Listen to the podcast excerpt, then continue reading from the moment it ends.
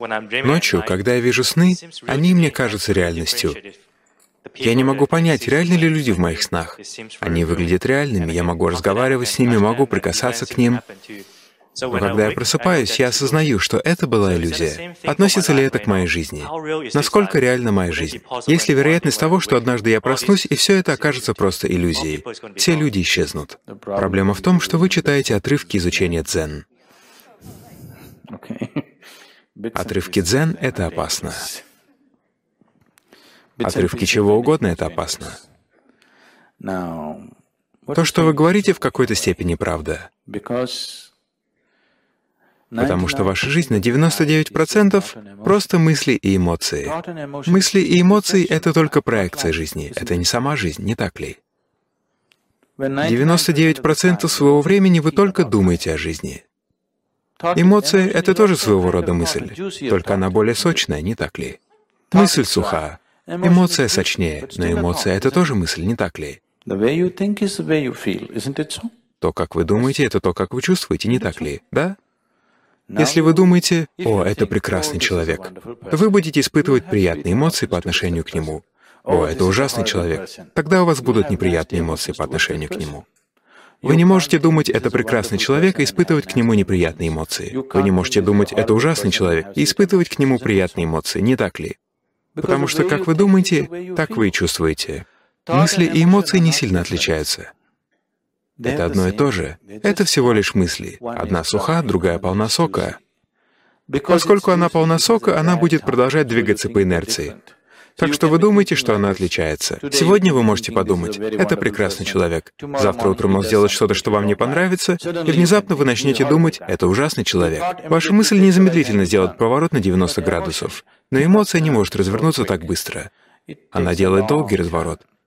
Ей требуется несколько дней или даже месяцев, но через какое-то время она присоединится к мысли. Не так ли? Да? Какое-то время она двигается по инерции. Эмоции не разворачиваются сразу же. Так что вы думаете, что они отличаются. Они не отличаются. Это одно и то же. Это просто мысли. Одна суха, другая полна сока. Так что вся ваша жизнь — это просто мысли и эмоции. Это очень даже похоже на сон. Это и есть сон. Поскольку вы увлекаетесь дзен, возможно, вы слышали о Джуанзи. Джуанзи был великим учителем дзен. В его монастыре было много монахов, и он был признанным учителем.